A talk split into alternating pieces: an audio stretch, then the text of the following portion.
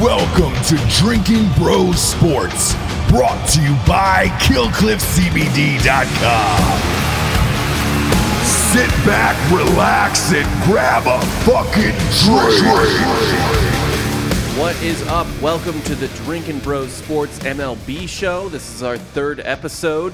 I am your host, Rob Fox, and as always, I am joined by Dan Holloway. He mm-hmm. did downgrade his gun this week. Yeah, it's only a handgun now. Only a handgun on the desk this week, which is, well, you know, it was a slow news week, so it's befitting of a Yeah. smaller caliber. Well, it's not a slow guest week because we've got uh, John Brenkus on the show. Uh, you know him best from looking like a baby, mostly. Mostly. Also, Fight Mostly. Science, ESPN Sports Science. He's the chief marketing officer of Killcliff, one of our partners. Blah blah blah. Also, uh, knows a lot about baseball. yeah. I, actually, before we get into baseball, I was going to Well, say, yeah, uh, he's a Virginia guy. I was gonna too. say, big day for your Cavaliers. Did you watch that game earlier? I did not. What happened? Fuck, I'm, drilled I've a three. been in a hole all day. Drilled a three at the buzzer. Mm. Beekman hit a buzzer beating three to win the game. Beat Syracuse. Yeah. Yeah. Boom. Yeah. There you go. By the way, UVA. I'm just gonna. I'm just gonna say this with all humility. Greatest collegiate sports story of all time. The number one team gets bounced by a 16, the only one in history. That team comes back the very next year as a number one seed overall and wins it all. Hmm.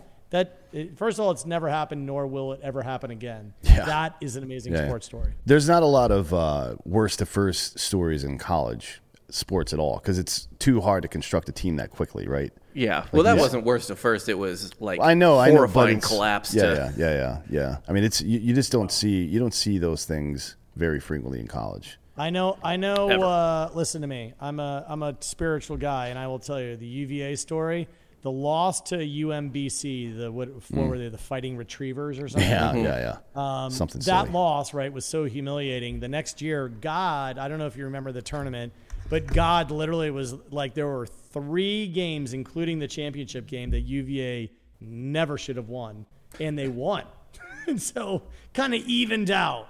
One bad game, three miracle games. Re- everything regressed to the mean. Well, losing to a 16 seed is the equivalent of three normal miracle games. So That's right. Yeah. that's right. It- That's- everything- That's the currency. everything regressed to the mean, is what really what really happened. And uh, speaking of regressing, and that's a fun baseball term, Mm. but uh, the baseball in baseball is regressing uh, to a deadened version of itself. yeah. um, after a couple years of the juiced balls that weren't juiced, according to Rob Right, yeah, yeah, yeah, yeah. We, uh, Yeah. we, we, John, you and I had this conversation not too long ago about how Manfred denied for a year and a half that the ball was different, and then then they come out this year, we're like, we're going to deaden the ball down a little bit. like, oh, great. So just, Right. fr- just from from a physics standpoint, John can can attest to this. Having the raised seams, obviously, what Blake Snell did a little breakdown on this. You can search for it uh, and find it.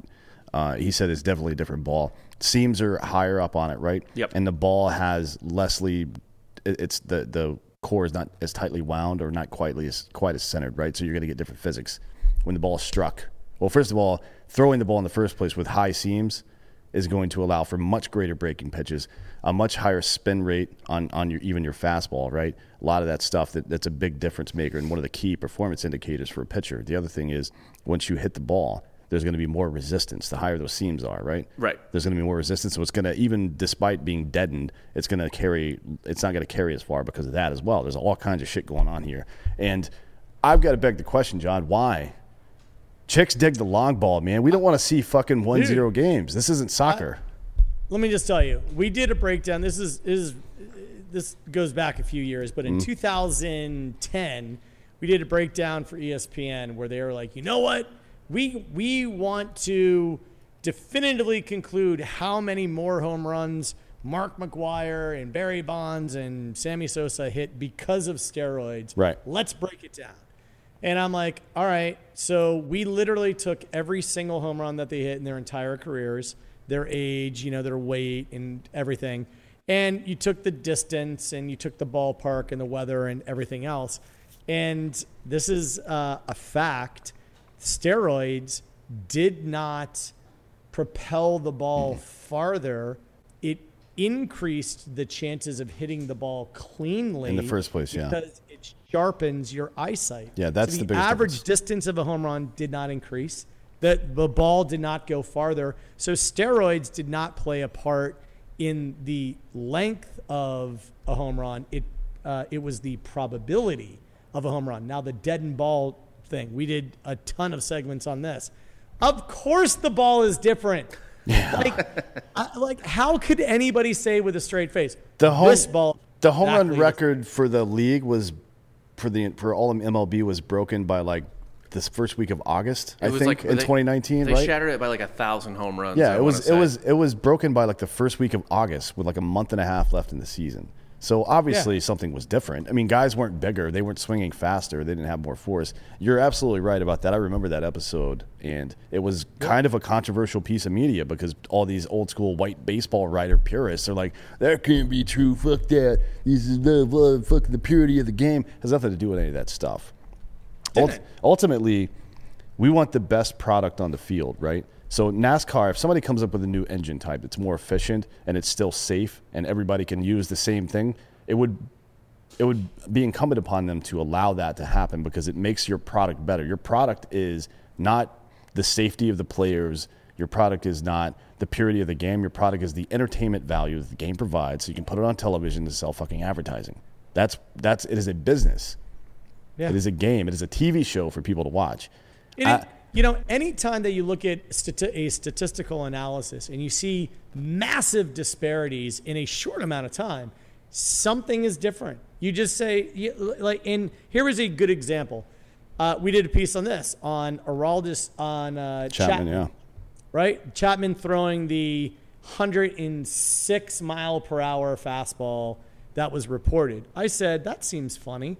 He threw a 106 mile per hour fastball just off the heels of a steroid scandal. So now this pitcher throws a ball not 1%, not 2%, but 3% faster than anybody else on the planet ever in the history of the world. Said, well, what's just the sample size? Just in North America, not counting Japan, not counting South America, not counting anywhere else in the hmm. world, there are over a million pitches thrown just by major league pitchers, not counting minor league pitchers, mm. not counting collegiate pitchers.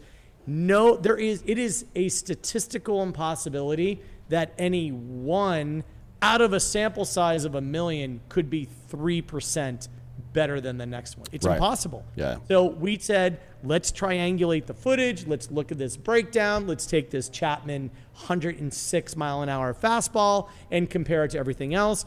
The MLB wouldn't release the footage. We just kept pressing on it. And guess who never threw 106 ever again? Chapman did not, hasn't even, it, like, it, it didn't happen. So you He think it threw was- really hard. You think it was just a But it- marketing thing? It was a total marketing thing. It was a big distraction. Look over here.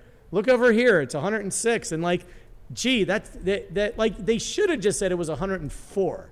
And then people it would have been, oh, we broke it by like half a mile an hour. But when you when you say something that's so absurd, but most people don't realize that three percent in a sample size of million is absurd. Yeah. So I mean, that's like if you had if if you extend that out to the presidential election, for example, which has 150 million or so votes, that's like winning by 30 percent. That's a that's a huge fucking margin when you're talking about data sets that are this large. That's a, that is Yeah. a huge margin. Uh, it's Yeah, and it's too big. And people always love to go, what about the Bob Beamon jump? I'm like, Bob Beamon broke the world record by two and a half feet. You want to know why?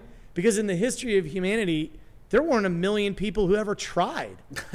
like, it's the long jump. They're like, yeah, of course he broke it by two and a half feet, because how many people had done it? Yeah. it's I just the the whole science thing makes sense to me, right? And pitchers are definitely going to have an advantage this year. It's a good year if you're a if you're a pitcher at going going into your free agent year. This is the best Oh, yeah. year ever to be a pitcher. You know what oh. I mean? So- just like Marcell Ozuna is probably going to regress significantly this year because of all these things. He's he's a good bad ball breaking ball hitter though, so he's probably going to hit more doubles this year Yeah. than he did last year. Well, I mean, he wasn't he wasn't squeaking any out at least. So. No, he's crushing the ball. I'm Right, just saying yeah. he, he's he's got a long swing, uh, uh, so we'll see how it works. But he's he's going to get a lot of breaking shit this year. Um, So one thing Snell said about the ball that I actually wanted to ask though is one thing he noted in particular is not just the laces laces being higher but Mm-hmm. thicker. Right, yeah. So he can dig his nails into it more. Yeah, if you're th- if you throw a knuckle curve or if you're throwing anything that involves uh, that, but I mean, look, so uh, uh, uh, pitchers back in the day, I mean, you don't see it much anymore, but they would either try to raise up a piece of metal on the eyelet of their glove, or they would have sandpaper where they would put. And Nolan Ryan was notorious for this. Apparently, he would grow out a fingernail and just scratch the fucking ball so he could throw his curveball better. I mean, look, it is what it is, right? Now you don't have to do any of that. The seams are doing the job for you. Yeah. So breaking pitches are going to be wild as fuck this year. The the problem is though, with those higher seams, bad breaking balls are worse than bad breaking balls with normal seams. Bad breaking balls hang more, so it may weigh out in the end.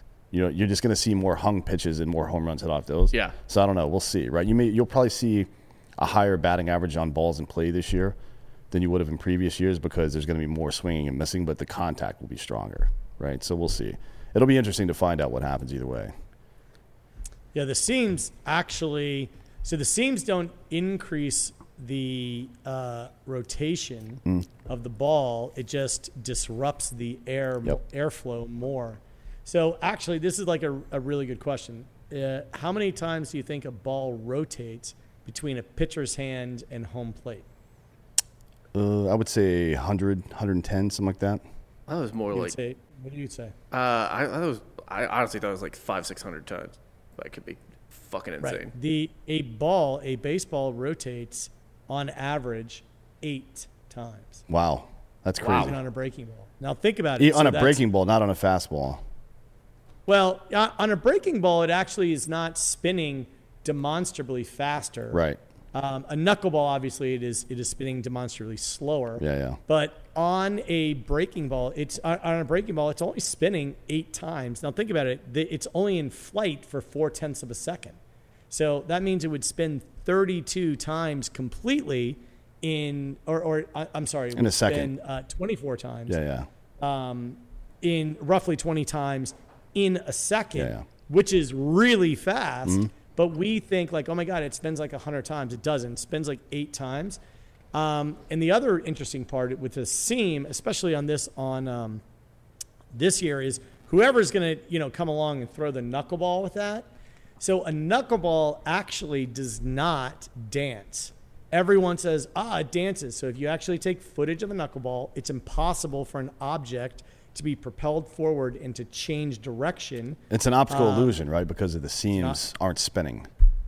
It's an optical illusion that you are projecting. So you believe the ball is going right, but it goes left. So it dances only in your mind. But when you watch footage, it just breaks one way or the other. Right. Yeah.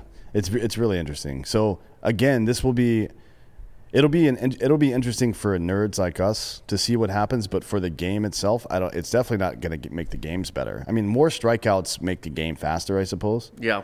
But People don't like pitch porn though. no, no They- one likes that. they, I mean, if it's in the I like it. playoffs and it's your team, then Yeah. people like it. If some if some dude comes out and really carves somebody up one day, like once every other month or something like that, you'll see a game where ESPN will switch over the seventh thing. Like this dude is fucking lighting it up today. That's cool, but every single game, nobody's gonna watch that shit. The crazy thing is though is like even when someone is doing that, they still, uh, for whatever reason, and I don't get it.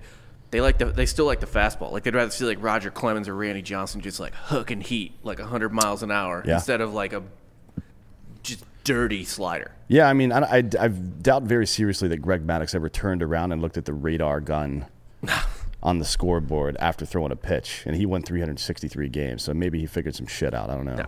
Uh, speaking of figuring shit out, the Rangers, Texas Rangers, are allowing 100% capacity at Globe Life, but they're going to require masks. I, I think that the they probably talked internally and talked with the league and were like, you can either uh, uh, go maskless, which is your right to do, and and uh, uh, have fifty percent capacity or something like that, or you can go full balls out, but you got to fucking wear a mask. My guess is they made the latter decision and they're just going to not enforce it, probably, right? I think this is the wrong move, and not politically. I just don't want to sit with a fucking mask on my face for three hours. I w- it- it- I, think it, I think it'd be way smarter to do fifty percent capacity and then you restaurant it. You know what I mean? Yeah, you Where you go yeah. sit at your table because aside from opening day, you're not fu- sold out ever. You might be fake sold out, but Right. like by the second week of April, I mean maybe there might be more because people miss baseball, but by the second week of Mm-hmm. April, third week of April, eh, second month, whatever, like it's going to be when you actually look at the stadium, fifty percent capacity, whatever. Like there's going to be room in the seats. Yeah, I would assume that's that's true. Yeah, uh, and all these baseball uh, stadiums are in city, bigger cities. Yeah. which generally tilt left, right? So, are they gonna even come out for that, or is it just going to be people from outside the city coming in for every game? Because if that's the case, you're not going to sell out ever. I think that's I actually think that's kind of a miscalculation. I could tell you from uh, Atlanta's not going to be that way. St. No. St. Louis There's a isn't couple. going to be There's that a couple, way. but Boston, New York, uh, all the California teams. I think Boston, Seattle, all Bo- those teams are Boston be- might be like Massachusetts liberal, but those Southies are going to come out. Yeah, that's true. They'll be they'll be fucking breaking bottles over each other's heads. I thought I think it's a bad move to say anything on attendance because MLB attendance is so pathetic anyway. Yeah, it has been for a you while. might as yeah, well have just hidden behind. You just might as well just hide behind it while you can. yeah. you know, like don't say, "Hey, we're opening it up for full capacity." Like you know, ten people show Yeah, up. but they lost Uh, so much revenue last year. I mean, the average team, if you're one of the if you're one of the top forty percent of teams that that fake, I mean, you call it what you want, but they sell out. People don't always show up, but they've sold all the tickets. They make about four million dollars per game in ticket sales per Yeah. per home game. That's uh, quite a bit of money, right? Over the course of the season, that's 82 games, four million. That's what, Uh, what the fuck is that? That's like 350 million dollars basically. Uh, that they make just in ticket sales, not concessions, which are another Right. forty-seven dollars in the league on average per person that comes. That's thirty thousand times forty-seven times eighty-two. It's a lot of money they're talking about. So I guess they had to choose between uh, uh, the risk of having maskless people running around, or or trying to get some of that fucking money back. You know what I mean? I mean, it, it, the, the salary cap's already gone down. The salary cap just went down for the NFL as well, and it's going to keep going down until people start watching this shit on TV again, right, John? I mean, they're not watching it on TV. I mean, uh, this is what I have to say. I don't think there is anybody sitting at home for days, weeks, months on end who are, who was like, you know what? I don't want to sit in my house. I want to go sit in the stands of a of a baseball game with nobody around and sit there for with a seven mask on. hours. With the do- in Yeah, the in a the dog days on. in the dog days of summer in Yeah, fucking like, Ar- in, Arli- in Arlington the when it's sun? 110 degrees outside. Hey man, they, they got a new one. Globe Life's got a roof now. That's true. It'll be a crisp 72 degrees in there. Yeah. That's nice. Uh, but any of these outdoor stadiums, there's no fucking way, man. No, it's St. Louis in July and with a mask on. Yeah, fuck there's that. no fucking way. But I'm we'll see how it turns out. I mean, look, you could still take the mask off anytime you're drinking, and uh, we've got a little chart here that tells us who's drinking the most. Apparently, uh, the average drink per customer per game uh, for the White Sox for White Sox fans is 4.2. Atlanta's four. So the average fan going to the game, I don't know how they figure this out. If they're only counting people over 21, for example, or if they Right. included everybody, if they included everybody, that's even higher because half your population that's in there can't even drink. So it's an average of uh, forty-six dollars per game for four point two drinks in Chicago. That's not terrible. well, uh, especially for the lesser team. Yeah, yeah, for, yeah, Yeah. But for the Braves, it's four drinks per game, thirty-two dollars. So it's an average of eight. It's one of the lower ones, actually. Second they, lowest. They they do that. Atlanta does that at the football stadium too. Like they keep the food prices low. You guys have a box there at Killcliff, right? So they keep the Yeah. they they've made sure to keep food prices low at, at, at Atlanta's football stadium for whatever reason. I don't know why they did it. Yeah, it's crazy. They, you know, like sort of like the consumption and you know the drinking and all that. I mean, obviously that's the business, right? Mm-hmm. I mean, the baseball game is just kind of a thing that's happening. Yeah. so, you know, that's basically. I, I really think, honestly, to get people to go back to stadiums, um, you're gonna have to give them a damn good reason Yeah. beyond, hey, you can watch these people play Yeah. with a mask on. Yeah. Like you, you're gonna have to do. I mean, there needs to be like go-go dancers or something, just crazy. Like, hey, I got to go to the stadium because I can't see that at home. You know what they should do is uh, deaden the ball so nobody hit home. yeah, home that's runs. a that's a yeah, it makes a lot of sense. like sense. hey Uh, we, we're having trouble getting people to watch this so their idea is to uh, give people less of the product have double headers that are only seven innings for Yeah. example or speed the game up if the game was exciting no one would care how long it was You Yeah, know what I people mean? would spend four hours at an NFL game. yes of Yeah. course they fucking would because people are getting rocked the whole time Yeah. john i've got this theory i haven't talked to you about it yet because you haven't been on in a while i Go think on. i'm I like the DH. This past season proved to me that we can operate in a fully non-pitcher hitting league, and, and there's no nec- there's no necessity for pitchers to ever hit. It's nonsense. Um, but The challenge is if a pitcher can throw the ball 100 miles per hour at a guy, how is the person supposed to retaliate against that motherfucker if the pitcher never comes up to the plate? Now, here's my this is this is what I want to see happen. If you get hit by a pitch, you can charge the mound, whoop the guy's ass, or fight. Who you maybe you'll lose. I don't know, but you don't get suspended. You just get like in hockey, you get ejected from that game unless you do something crazy, right? There has Right. to be some kind of physical. This is a physical game. There has to be some kind of physical recourse. If a guy can injure you with a pitch, you have to be able to injure him with your fists. Listen, listen. We are in the United States. We're way behind the curve. In cricket, it's perfectly legal to hit somebody with the ball. Yeah, just like throw it And- and hit him. Yeah. Yeah, you can throw it at him and hit him. Mm-hmm. So listen, full contact baseball. That's what I want to see. Yeah. Should I we like- bring you back? got- you come up, come up to bat. You got to wear all your armor and figure it out. Right, the pitcher's trying to throw it at you, and you know you're you've now got a whole other line of products, and you can go out and you can just start a you know a little bit of a fracas. There will be like rules to it, like hockey. When you go to the ground, the fight's over. Yeah, yeah. Um, If you ma- if you make rules, people more respect them. Sh- right? Should we bring back the one rule that people thought made baseball weak and for pussies 100 year, 120 years ago? Which rule is this? It used to be dodgeball rules. You used to be able to get someone out by beaming them. Hmm. Yeah, that's running true. through the, running the bases. Well, that's wiffle ball rules. I mean, that's Yeah, Yeah, but if just you did depends. Or that, not dodgeball rules. I think that if we uh, equip players with the right uh, with the right gear, that should be in play, at least in the discussion. Wouldn't that Yeah. be actually really fucking exciting? it would be really funny for sure. I mean, I mean, the- ultimately, again, Major League Baseball, your your goal cannot be just to keep the game as it is forever because of the purity of the game. Yeah. That is a, a, a really it's a tragic miscalculation of what your what business you're in. You are in the business of producing a television show to sell advertising, and the television show damn well be, better be exciting, right? Otherwise, people aren't going to watch, which is happening now. Otherwise, you lose revenue, which is also happening now, right? So, make it exciting. Juice the fucking ball up. Juice the players up. Let them fight each other. I mean, watching Sparky Anderson and Earl Weaver poke umpires in the chest and then hearing the audio of the umpires calling them a fuckface and stuff and hearing all that stuff after made me love that's what I grew up watching as a child. I loved that. Like yeah, because usually at the end of the fight or the next day, they're friends again. And that Right. taught me an important I mean- lesson. Like we can we can Yeah, I mean, rail on each other and still be friends. It's kind of like ho- listen, hockey gives us fighting that we know is just kind of like it's like you know sort of um, it's just like the guilty pleasure. Like you know, it's the NASCAR wreck, it's the you know Mm-hmm. Right. NHL fight. Earl Weaver. Um, or Billy Martin, or Yeah, any of Billy the Martin, you know, yeah. screening coaches. Sparky right? Anderson, yeah. I mean, what did they do in between screaming sessions? I mean, they were they would sit down and they'd say, "Should I go scream yet?" Nah, not yet. I mean, that was basically their job. And then they'd go out, they'd put on a show, everybody would go crazy, and they'd go take a shower and go home. Yeah, exactly. Yeah, and it was it it brought me a lot of joy. And in sports, just like it's a fucking soap opera, man. You need Yeah. faces and heels, just like WWE. Yeah. The re- and and to your to your point about guilty pleasure, you're absolutely right about that. That is why where all other sports are seeing attendance and all this and, and fans Uh, uh, uh, receding both in person and uh, on television. There's one organization that has not had that problem. It's UFC, right?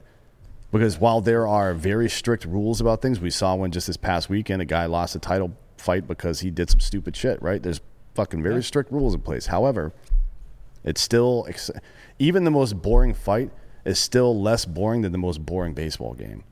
Right. Right? Yeah. Then, well, it's less boring than the most exciting baseball game. it's like, it's it. Uh, what, what's interesting is the UFC. Here, here's what I find amazing. You watch that product, and that product is so pure. It is hard to remain champion. It's Yeah. hard to win a fight. Yeah. It's hard to do anything, and you so clearly see how transparent it is. And you've never, you really, there are very few fights, only a couple in UFC history where you're like, wow, those judges were, you know, I don't know about that. Otherwise, I mean, and that happens in anything, but it's not, you never see the, you know, the Don King boxing days where you're like, what? I mean, it is an amazing sport. I think it's the best run major league, and it is a major league in the United States. It's certainly in this country. Hmm. It is, yeah, absolutely. But it's not. It now you're seeing these pockets. Like there's all these uh, Dagestani fighters involved in UFC now, right? There's a whole crew of these motherfuckers, and they are all basically the same fighter, which is scary because if they're just producing, I mean, obviously, uh, Khabib is is on a level of his own, but if they're producing anything near the quality of that guy, and there's a bunch of them coming, it's gonna. It, it's not scary. It just makes the the sport better. Like the better competition, the better the sport turns out to be. Right. The, the only the only thing that would scare me eventually if I was a, a UFC supporter is uh, if every name started to sound like a tennis name.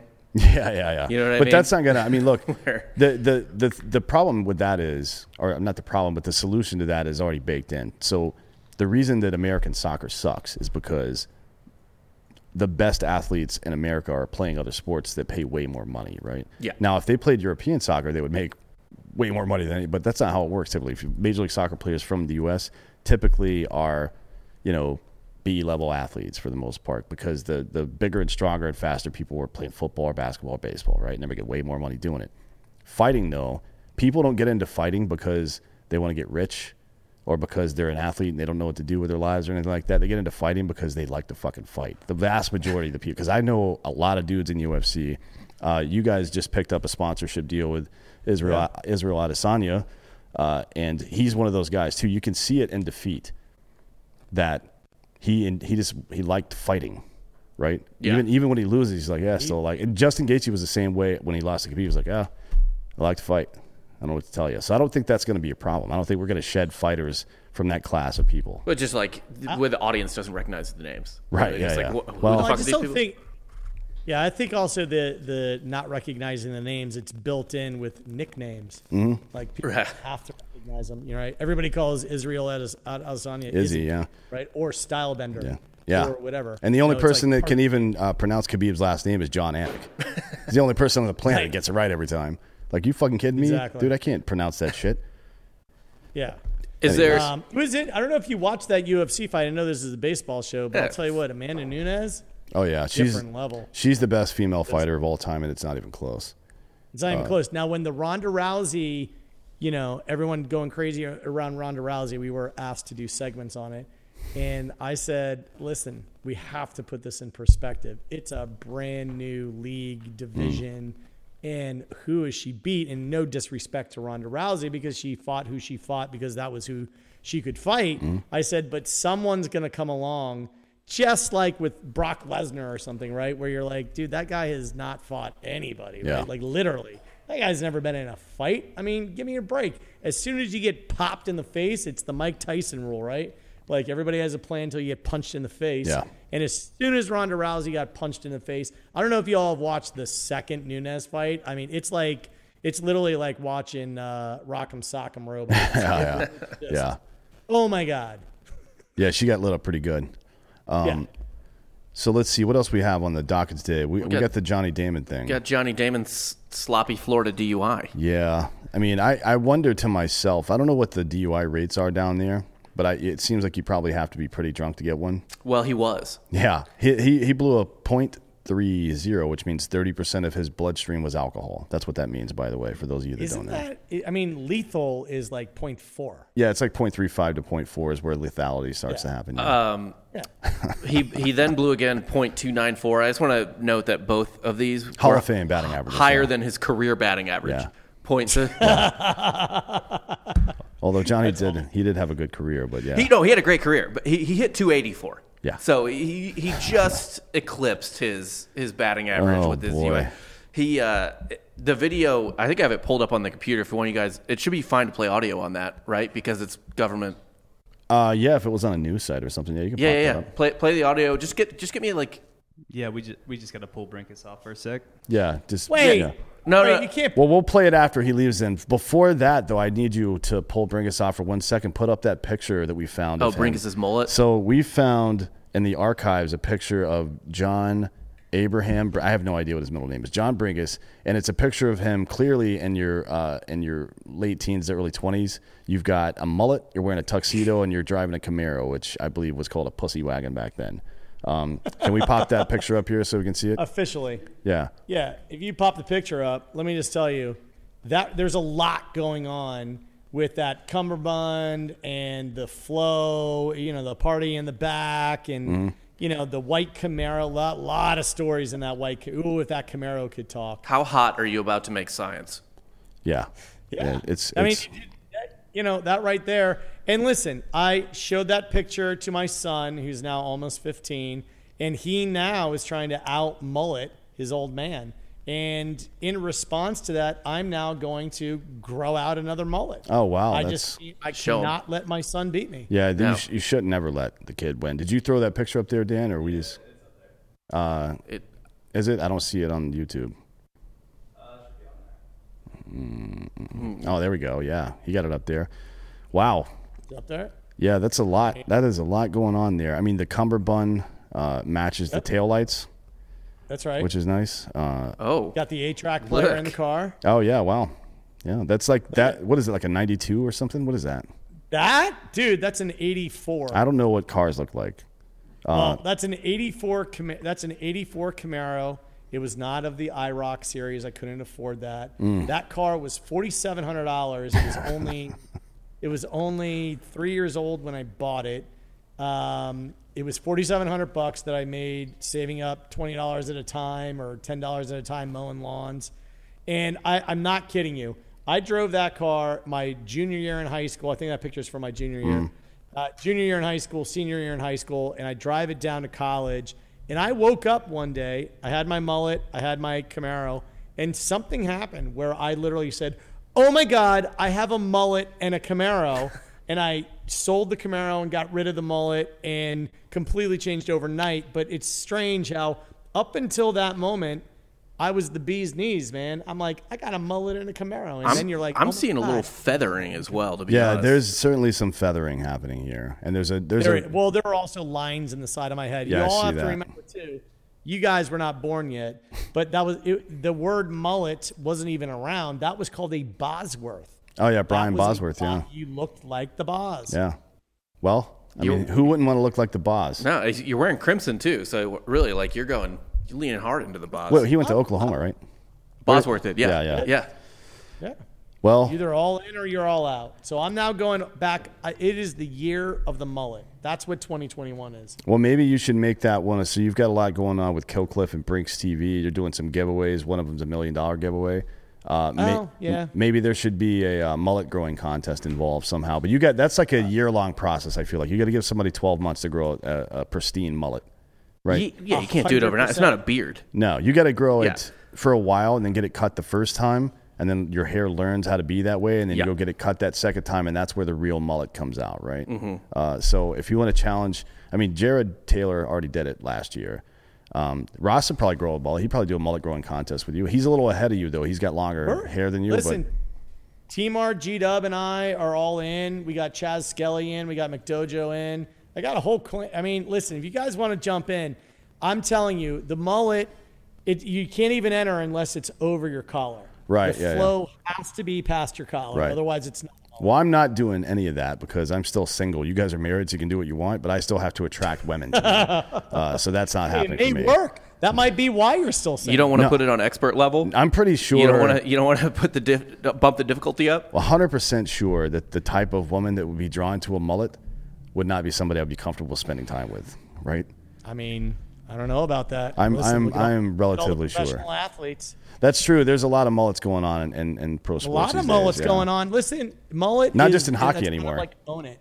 You got to own it. You got to understand that having a mullet means you are comfortable being you. That's what it means. Wow. There's a lot going on there, John. I know. Well, Well, tell everybody about, you got to go, I think. Tell everybody about the uh, Brinks TV shit and the. Uh, so we're the doing. Uh, so for the Super Bowl, we did a thousand dollars a minute every Yep. minute. Um, wildly successful. It was awesome. And uh, we had Ray Lewis, Trent Dilfer, Sage Steele, Adrian Peterson. We're firing it up for March. It is actually called Million Dollar Madness. We're going to be starting uh, at the Final Four for March Madness. And we're having a it for Million Dollar Madness. All you're gonna have to do is log on to Brinks.tv to register for the sweepstakes.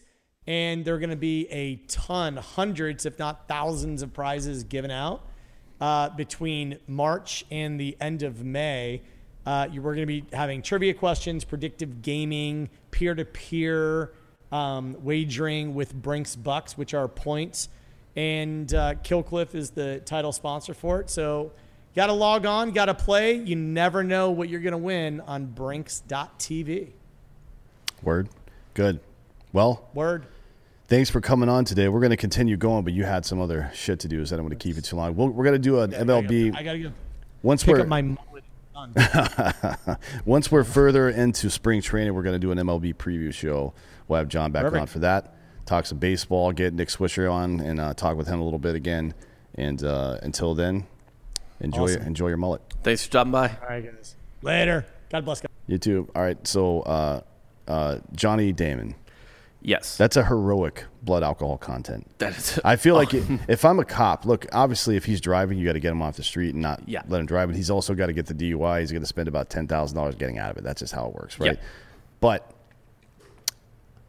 without being unprofessional, I feel like you've got to, at some point, even if it's after the fact, congratulate the guy because he's still. His wife was kind of rambling and stuff, but he was also rambling. He was rambling Yeah. the whole fucking time. Can we get the video up? Just I don't. We need. To, we don't need to play the whole thing, but just like skip kind of to the middle when he's leaned up against the car, and uh, it's the ten minute one. It's the one that says ten minutes on it. If you just skip to the skip to the middle, and like just listen to him talk for a Each of us has Oh a yeah, yeah. We're not playing ads for whatever Yeah. fake university that is. But he. So Johnny Damon already has like a bro voice, like in general. Yeah, he's very broy. But Uh, like this is. I, I was a little confused by some of the language. Um, like uh, Florida cops. Yeah. If you just like listen to anything he says here. Oh, this is when he talks about Blue Lives Matter. If you un- unmute it on the video. Yeah, you are. You keep walking away. Hey, keep hands behind your back. What do they mean? I am Blue Lives Matter. No, this is this is Blue Lives Matter. Hey, hey, come on. like look at her, look at her, look at her like Hey, oh, what are you doing right now?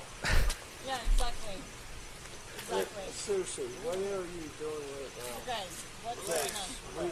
We, we are. I am relaxed. for- No, look at me. Look at my face.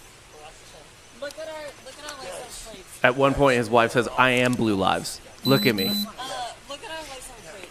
So they have a Look at our license Yeah, they, they can hear. plate. We have, They have a Blue Lives Matter license plate. yeah. Blue Lives Matter. Look at our license plate. Blue Lives Matter. Like this is crazy. what? That's probably good. Uh, he also said that his wife was crazy. Um, He because his so his wife. So the she must have struck one of the cops. She did. Okay. So what happened was that he gets pulled over after not being able to maintain his lane and then hitting a curb. And as soon as he gets pulled over, the cop gets out and he's like, the cop's like walking up to the window, right? Mm-hmm. Johnny immediately opens the door and gets out. And the cop doesn't know who he is at this point, right? Doesn't know who's in the car. Well, he should if he ran the license plate, but I maybe he thought it was some other Johnny Damon. Yeah, right. Maybe he's not a baseball fan. I mean, if you're not a baseball fan, you don't know who Johnny Damon is until today. Yeah, exactly. and he was like, "Get back there, get back in the fucking car!" And then he goes around to the other. His wife gets out of the passenger seat, walks all the way around the car, and is like, "What the fuck are you doing?" if he was blowing a point three, um, God knows what her status was, right? Right.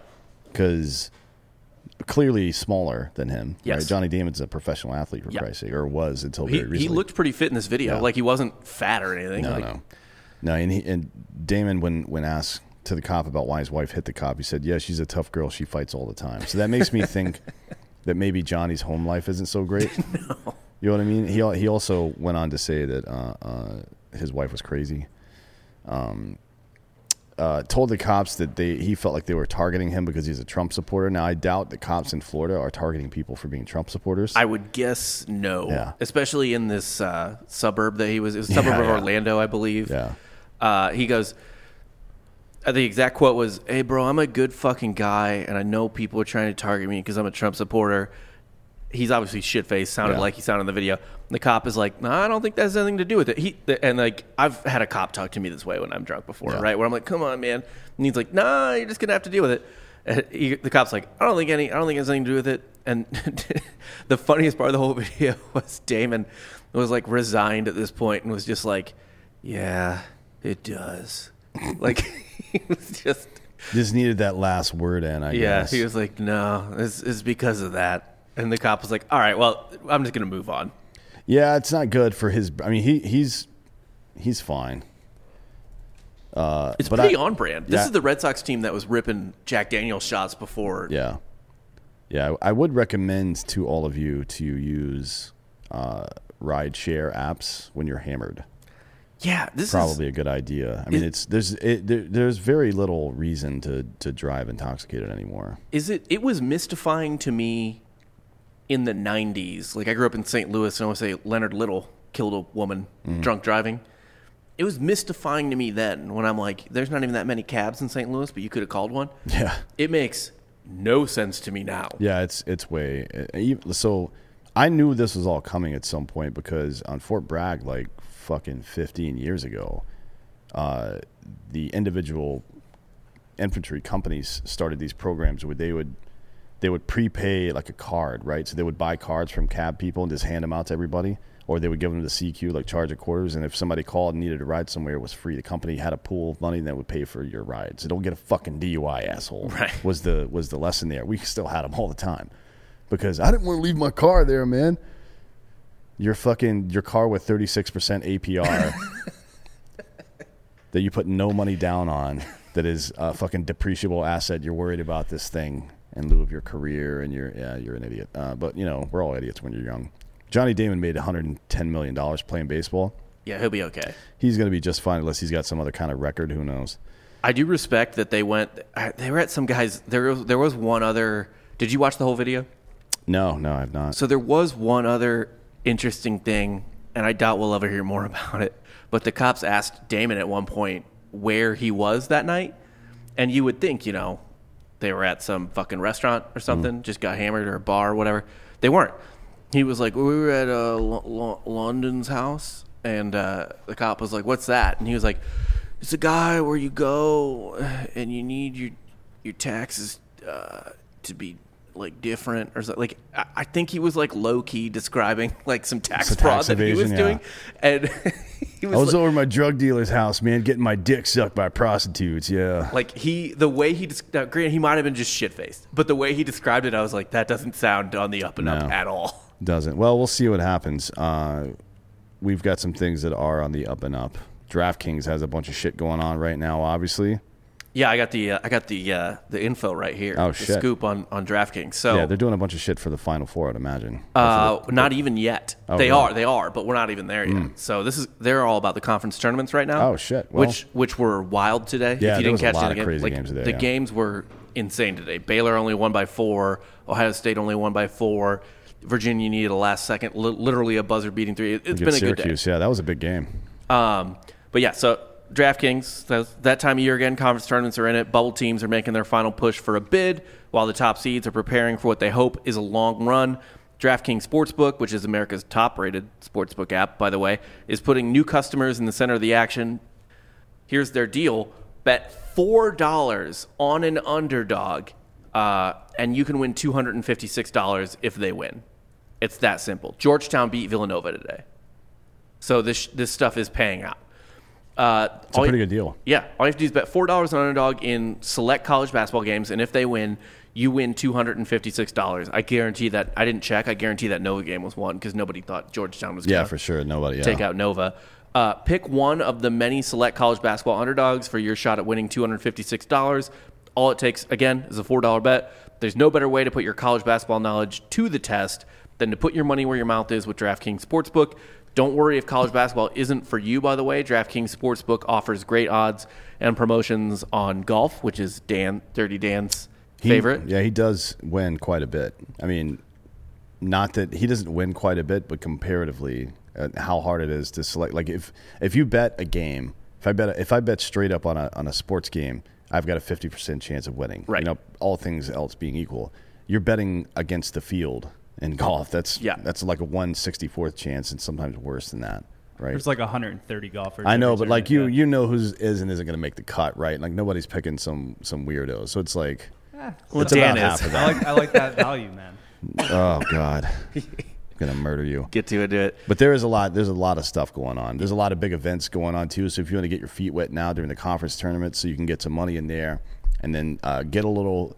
It, it's good to get a feel for the game, get a little experience, get to learn these teams before the uh, the tournament starts. Yes. and Well- then we're going to carry that over to the Masters the f- second week of April, Mm-hmm. and keep going on from there. There's a lot of stuff going on right now. Yeah, so download the top rated DraftKings Sportsbook app now and use promo code BROS, B R O S. We are the first bros to ever advertise with them. Um, when you sign up for uh, to turn $4 into $256 if the underdog of your choosing pulls the upset. That's code BROS, B R O S, uh, to turn $4 into $256 for a limited time only at DraftKings Sportsbook. You got to be 21 or older. Uh, New Jersey, Indiana, Pennsylvania only for now, I guess. Uh, new customers only. Restrictions apply. See DraftKings.com slash sportsbook for details. If you have a gambling problem, call 1-800-GAMBLER uh, or in Indiana, 1-800-9 with it. If you got a sleeping problem, call GhostBed, bitch. Yes. uh, ghostbed.com forward slash drinking bros. They still have the President's Day sale going on. It's uh, 40% off the bundle package. So it is a mattress. And as usual with the mattress, you get two free pillows. With the bundle package, you also get the adjustable base. Um, so you're going to get 40% off all that. That whole setup, you're going to end up spending 35, 40 bucks a month for a king size bed. Uh, 36 months pay as you go, no interest, all that stuff. Same, same, same deal you've heard before. And then in addition to that, there's uh, if you're, if you're not looking for the bundle and you're just looking for individual pieces, still 30% off for Drinking Bros anytime for anything on the site. That's ghostbed.com forward slash Drinking Bros. They got the best pillows, got the mattress protector, they got the whole fucking shit. the cold pillows are the most insane Yeah. thing. Like, it doesn't... You ever, you ever see something and you're like, this doesn't make physical sense in my world? Yeah, I mean, it's like uh, some of those things you see at like uh, uh, uh, science camps and shit like that. Yeah. that are just like uh, uh, doesn't make yeah yeah it, it baffles the mind. That was that's certainly one of them because I'm a big sweaty dude, and I need a cold bed. Now I've got super expensive cooling sheets, and I've used them on other beds before, and they still didn't work. The mattress matters. It definitely matters because that's where all the fucking heat's going.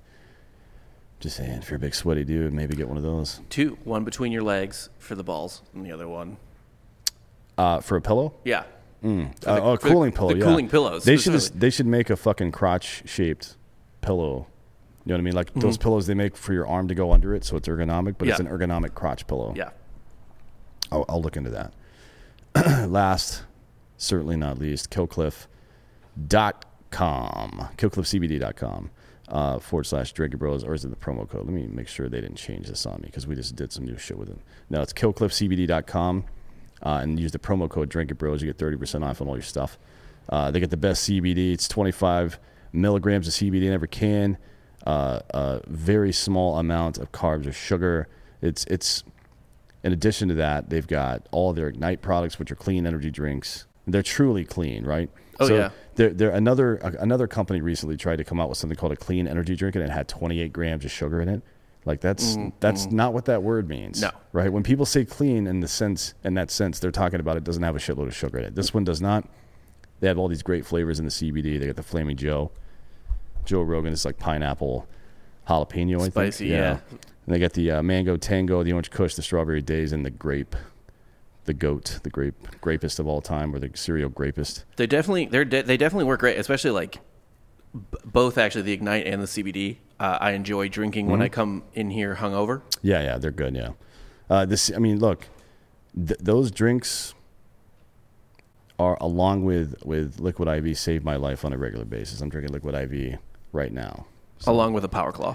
Correct. Yeah. I mean, get you a girl who can do both. Uh, anyways, top ten rotations for 2021. I like when they put out these little listicles. Yeah, it's, Um, it's been a bit of a slow news week in terms of actual baseball news. Right. Um, not I mean, like literally the biggest news story was the Yankees lost Zach Britton to Bone Spurs. Like Yeah. no- nothing's happening right But now. bone bone spurs, that's like you just you just get scoped and you're done, right? It's like four to six weeks maybe if it on the outside. They were making it sound like he's kind of just uncertain, TBD.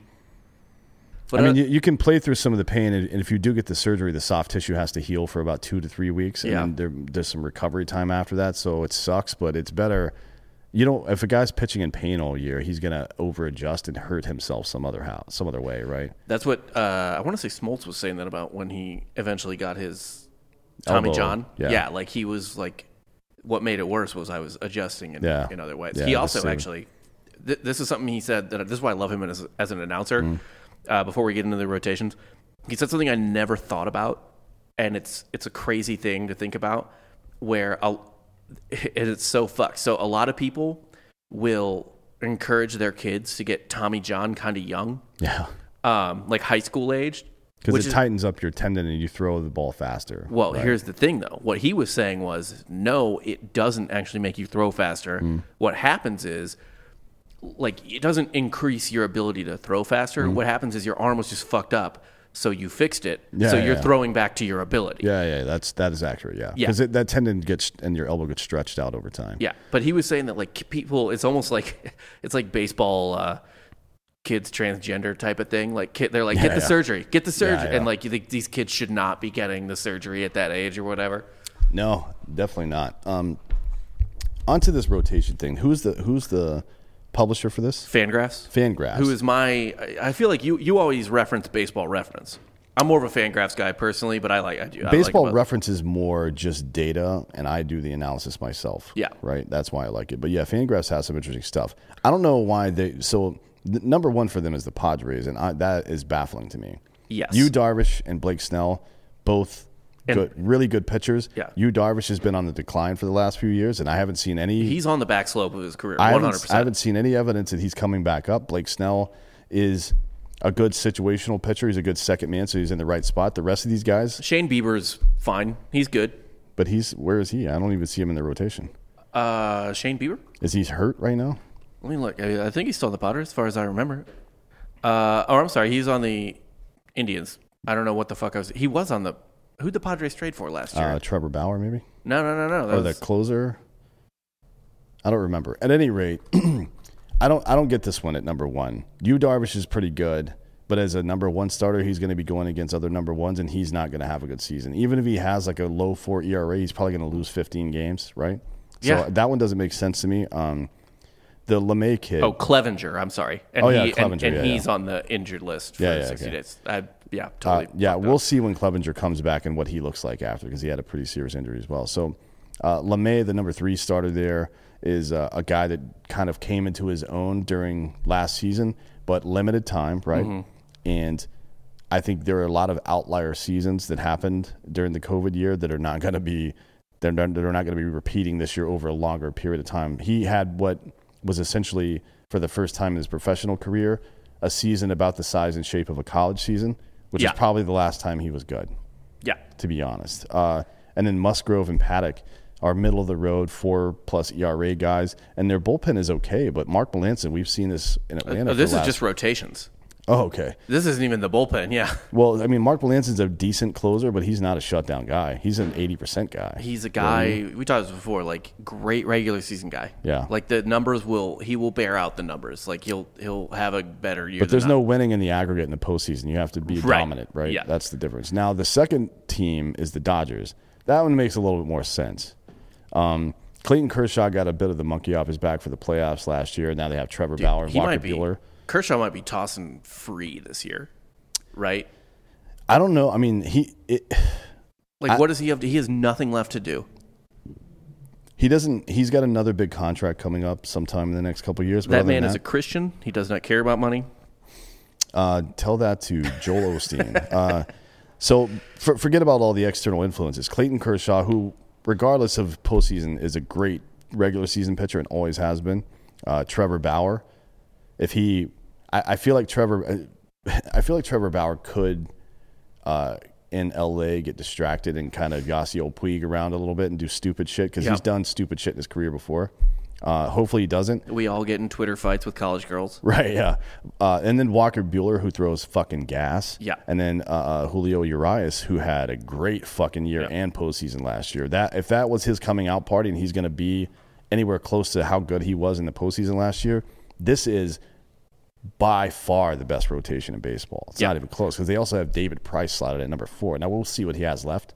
But David Price if- against other four and five starters Yeah. is probably going to be better than And that. then you've got fucking Pennywise the pitcher, Dustin Mays, like Yeah. coming if I, the the other thing too, by the way, we talked about at the top of the show, uh, with the baseball all fucked up now Yeah. and the releases higher, and it increases or it fucks with the spin rate Mm-hmm. in a good way. yeah. Who's obsessed with spin rate? Yeah. Trevor fucking Bauer. Yeah, he definitely is. Trevor Bauer is all about increasing spin. Like, so what's actually what I forgot to, uh, what I didn't realize last year because Trevor Bauer was so goddamn insane, yeah. and I uh, was he he actually, if you look at his career as a whole, even Mm. at, even his peak three years right now, not that fucking great. So it's it's kind of the we're at the question now is where is like, is he going to maintain? Yeah. I, I don't think Trevor Bauer is a guarantee. No, he's certainly not because um, talent alone is not enough as a pitcher. And I'm not even talking about staying out of trouble. I mean, it is a you can't make any mistakes. You take one pitch off and it gets served up, and that fucks the whole game up, right? You every single pitch. That's what made Maddux so great. Yeah. Not only that he th- could read the future somehow and had great mechanics and made the pitches that he was actually trying to make. Like if he got beat, typically it's because he the guy the, the guy just beat him. It wasn't because he beat himself. Right. He didn't he didn't hang a curveball and the guy hit it out. Typically speaking, he threw a low and away fastball and the guy just happened to guess along with him and hit it. Uh, number three is the Mets. Now They're pretty dirty. they're pretty good. DeGrom is good. Uh, Carlos Carrasco is good. Marcus Stroman has proven himself, even though he's like four and a half feet tall, to be a pretty good goddamn Yeah. pitcher. Uh, Taijuan Walker's good too. I mean, he And Taijuan Walker's there. I guess four will be there he's five the when. He'll Thor gets five, back. Yeah, when Thor gets back. If uh, we- we'll see how how Thor comes back and what he looks like, but when he does, just him, Degrom, and and Stroman and Walker, that four is pretty goddamn good. It'd be it's hard to compete with that rotation wise. And that's type of, that's the type of rotation too. Uh, The Braves is the same way. There's a a lot of the rotations on here are the same way where they're like, you can you can be a great regular season team as long as you don't need a number one starter like you in the playoffs. But if you don't have any guaranteed L's in your rotation, Yeah, and none of these are like the Padres don't have that. The Dodgers do. The Mets do. yeah. The Yankees don't, and they're they're fourth. Well, the uh, yeah, they certainly don't. I mean, they've got Gerrit Cole and Corey Kluber. That's a pretty good goddamn one-two punch. And to be honest, with just a serviceable three through five, you can still, if you can just make it to the playoffs, you can win playoff series with two. Well, I mean, Randy Randy Johnson and Curt Schilling did it, and during a time when hitting was the best it's ever been. So uh, it's definitely possible. I think you're. I think with two legit starters, you're you're still. There's no guarantee. The Yankees do not have. They they do. They don't have guaranteed L's in their lineup, but they don't have. They don't have guys that are definitely going to get uh, uh, quality starts and 80 plus percent of their starts. there's there's going to be days, a lot of days, Yeah. where they need to hit where their lineup needs to hit two to three home runs. Yeah, like they're they're uh, the back of their rotation has this kid uh, uh, Garcia. He's five ERA last year. I mean, uh, he granted he's 21 years old, and he got a lot of that was in a couple of games where he really got roughed up. Then he had some better games, so we'll Yeah. see how he develops. Uh, another guy, Jordan Montgomery, uh, uh, one of the pastiest human beings of all time, lefty. another five ERA guy. Like I, I- So w- one thing that the Yankees have uh, people don't probably talk about enough is um, they've had a lot of good players come up this century. None of them been pitchers. I can't remember the last time they developed a great pitcher. Andy Pettitte. this century? No, I mean the last time they Oh, developed yeah, a great pitcher probably. from the farm system, it was probably Andy Pettitte was the or did Rivera retire? I guess it would be Mario Rivera. He retired after Pettitte them, and yeah. Rivera. Yeah. But those are both from the 90s. Yeah, I mean, they don't for for whatever reason they they don't have they don't bring up pitching talent. No. And you have I mean like fuck there was like Joba Chamberlain back in the day and but otherwise Mm. but they they did have a lot of very highly touted prospects that did not pan out. Joba Chamberlain was one of them for sure. Yeah. Uh, I mean, he had a couple of decent seasons. He had some big moments. He's like Kerry Wood, right?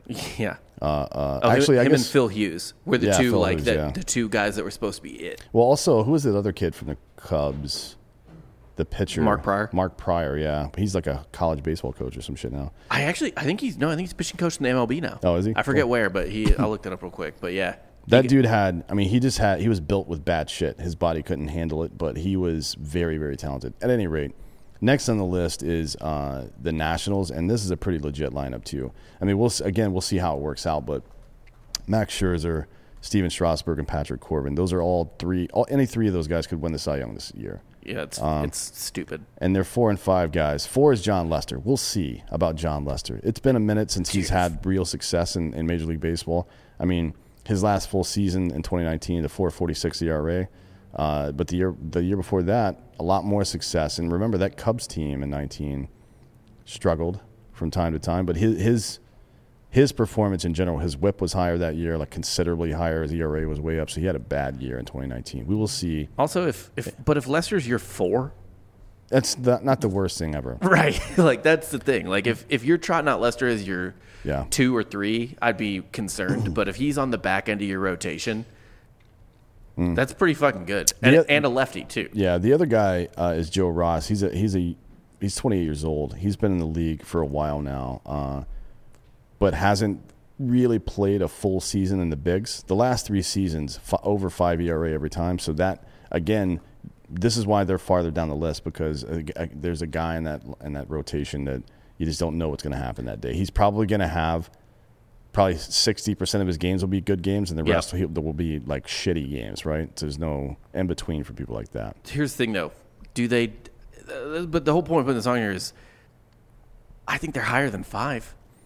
Uh, yeah, I mean, we'll I'll go through what I think the list should be. Okay. At least one through five after this because this list to me is preposterous. It's it's really fucking weird. yeah. Uh, next up is the fucking White Sox. Um, not really the most competitive division, No. right? So they're going to get away with a lot more Oh, stuff. by the way, that was a huge. I forgot this when we were talking about Bauer. Huge knock against Bauer last year, because the weird fucking schedule where you only played the the Centrals. Yeah, and the and the East or whatever. Yeah. He feasted on the uh, what ten worst teams in baseball, basically. Hmm. And now he goes to deal with like a regular situation again. Well, I mean, it's yeah, we'll see. He he's he reminds me a lot of Zack Greinke. Although it's like kind of inverse where Greinke has internal problems and Bauer has external problems, but Yeah. they're still the same kind of focus Yes. issues, right? And you, you saw it with Smoltz earlier, in his career as well, and he fucking got help for it. Greinke also got help for it, and he's had a great goddamn career. Yeah. he's actually Greinke is a Hall of Famer in my opinion I would I would think so. but we'll see. I mean, people are weird about it now. Anyways, to the uh, to the White Sox. I mean, they've got this dude, uh, Giolito. He's put up some pretty decent numbers in the past couple years, but uh, uh, three four one and three four eight ERAs respectively. Wins a lot of his games, about sixty percent of his games. Um, uh, 2019 was especially good for him, but again, he's feasting on those central teams that that frankly aren't that great after him, it's fucking has been city, man. Lance Lynn, like he was around when Cardinals were still winning fucking playoff games. you know what I mean? That's where he came from. And Dallas Keuchel, yeah, he threw a perfect game 60 years ago. Yeah, I'm not in love with Keuchel at all. And even when we had, Ke- even when the Braves had Keuchel, I was like, I mean, I don't, I didn't watch a lot of the Astros, but watching Yeah. him, I was like, this guy's good, but I don't know how the fuck you want to Cy Young. No, I don't either. I mean, honestly, Well, you know what it I was. don't. It's a perfect game, yeah. Well, that and, and the Astros were uh, the biggest shifters Yeah. in the league. Yeah, they they. I mean, but hey, that's that's part of the plan. If you can pitch the shift, and Keuchel's like a fucking bearded Wish.com version of Tom Glavine. You know what I mean? Yeah. Like he's he's trying to do that, but he hangs way more pitches. He's not comfortable with walking people. Like Glavine would straight up walk a guy with a runner on first. You don't ever want to do that. You don't want to fucking put a guy in score position. But he was so confident that. Over the course of the next eight to ten pitches, enough of them will hit that corner target Yeah. that I can get that next out, even if I don't get this one. Yeah. Now that's confidence. That's that's what Smoltz always talked about. I'm going to get beat on my best pitch. I'm not going to pitch to his weakness and pitch into my strength. Keuchel clearly doesn't have that. No. And Dylan Cease, uh, no idea who the fuck that is. Uh, and Carlos Run Rodon, Rodon, Rodon. I don't even know how you say his name. He's from Miami, but he had an 8.22 ERA last year. So I don't know why they're even on the fucking list. Yeah, plus Giolito, from what I remember, gamble. I've weirdly gambled on a lot of White Sox games Mm-hmm. when he pitches. He only goes five. He only goes five innings, and then they pull him. That's not good. Yeah. I mean, if you have a really strong bullpen, but this is about the best rotation, and that shouldn't come into play. Next on the list is the Reds, and again, this is a fucking mystery to me. This is mind blowing. uh, especially in that division. I mean, I guess you it, you're talking about it's the top ten, so you're talking about a third of the league, right? Yeah. So you're going to get some teams in there that are questionable. Uh, Luis But- Castillo is pretty good. I mean, Castillo's fantastic. he- he's he's a he's a young dynamic guy. Sonny Gray is like he's a middle of the road guy. He's a number three, four Yeah. star at this point in his career. Came from Oakland, obviously had good success, young there, but it's it's not like uh, he's lighting it up. I mean, he did No. have a, he had a sub four ERA last year in limited time, but uh, the year- Again, feast, but last year feasting on who? Just the Central. yeah, it was mostly the Central. And the same, well, not not necessarily. The year before, he had a great season. Uh, 287 ERA, 11 and 8 record, not great, but he played for the Reds, who suck, right? His WHIP was 1.08. That's what that's walks and hits plus uh, Right. per inning pitch. That means how many how many base runners per inning, basically.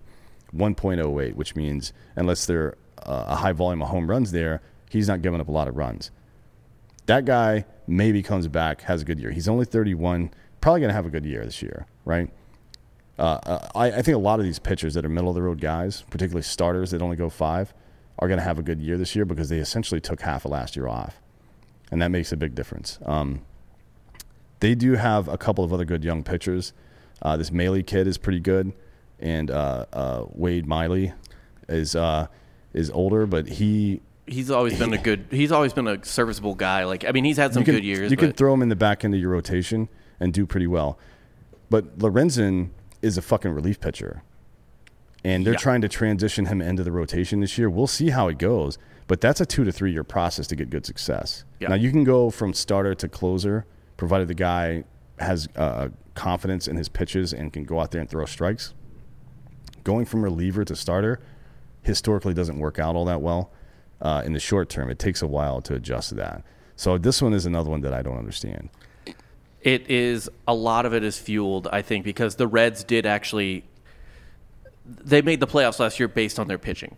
Like they had a, I mean, as we saw in the playoffs, like the Braves shut them the fuck down. Yeah. because they had nobody. I mean, Joey Votto might have still been their best hitter, and he's Yeah.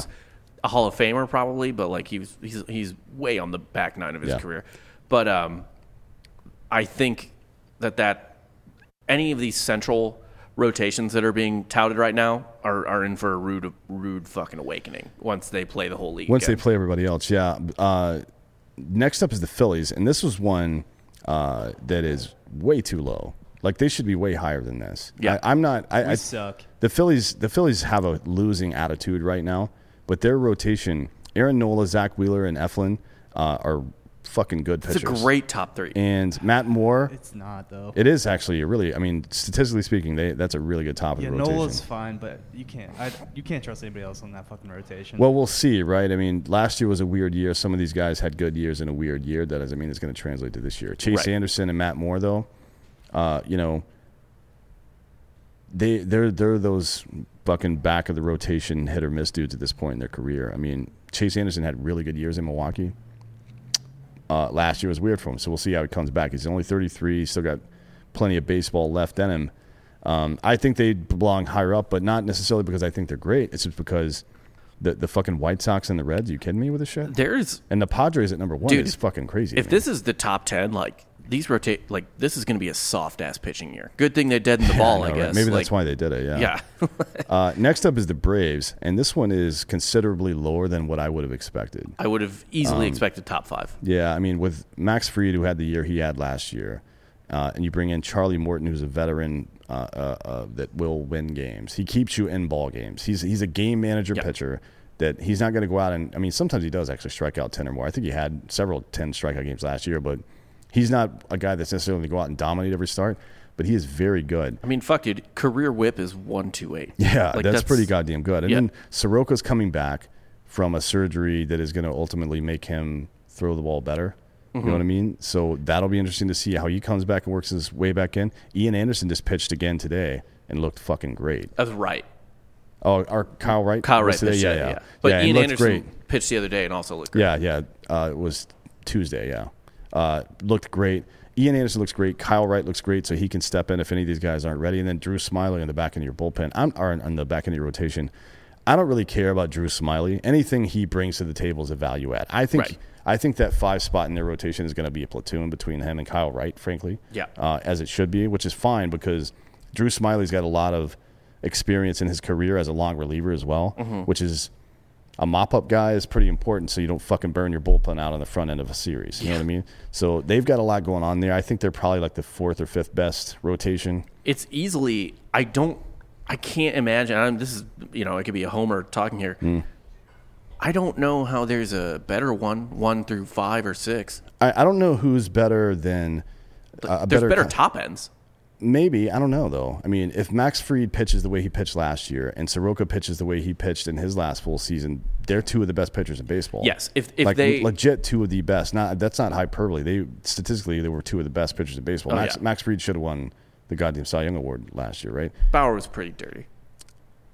But he switched leagues in the middle of the season, right? No, Or not, with- not in the middle of the season. Uh, he switched leagues from one year to the next. That gives Guy an advantage. yeah, That because he just ha- isn't seen by those hitters, and he spent all of his time just pitching to those people. pitching to dog shit. Yeah, Uh, Max Fried only spent time pitching to all the people he had already been pitching to this whole time. So I think it gives him a little fucking credit. But and anyways, the Easts are dirty. the also. East is way dirtier. Yeah. The offense is over there crazy, uh, except for the Dodgers in the West. I mean, who are you talking about? Now that Arenado has gone from Colorado, it's just the Dodgers and Padres, right? Nobody else is going to be competitive out there. No, Uh, anyways, you add Charlie Morton to the success that Fried and Soroka have had. They're young guys. They just got, for Soroka's case, a whole season off. For Max Fried, a half a season off. So they're young arms that are fresh.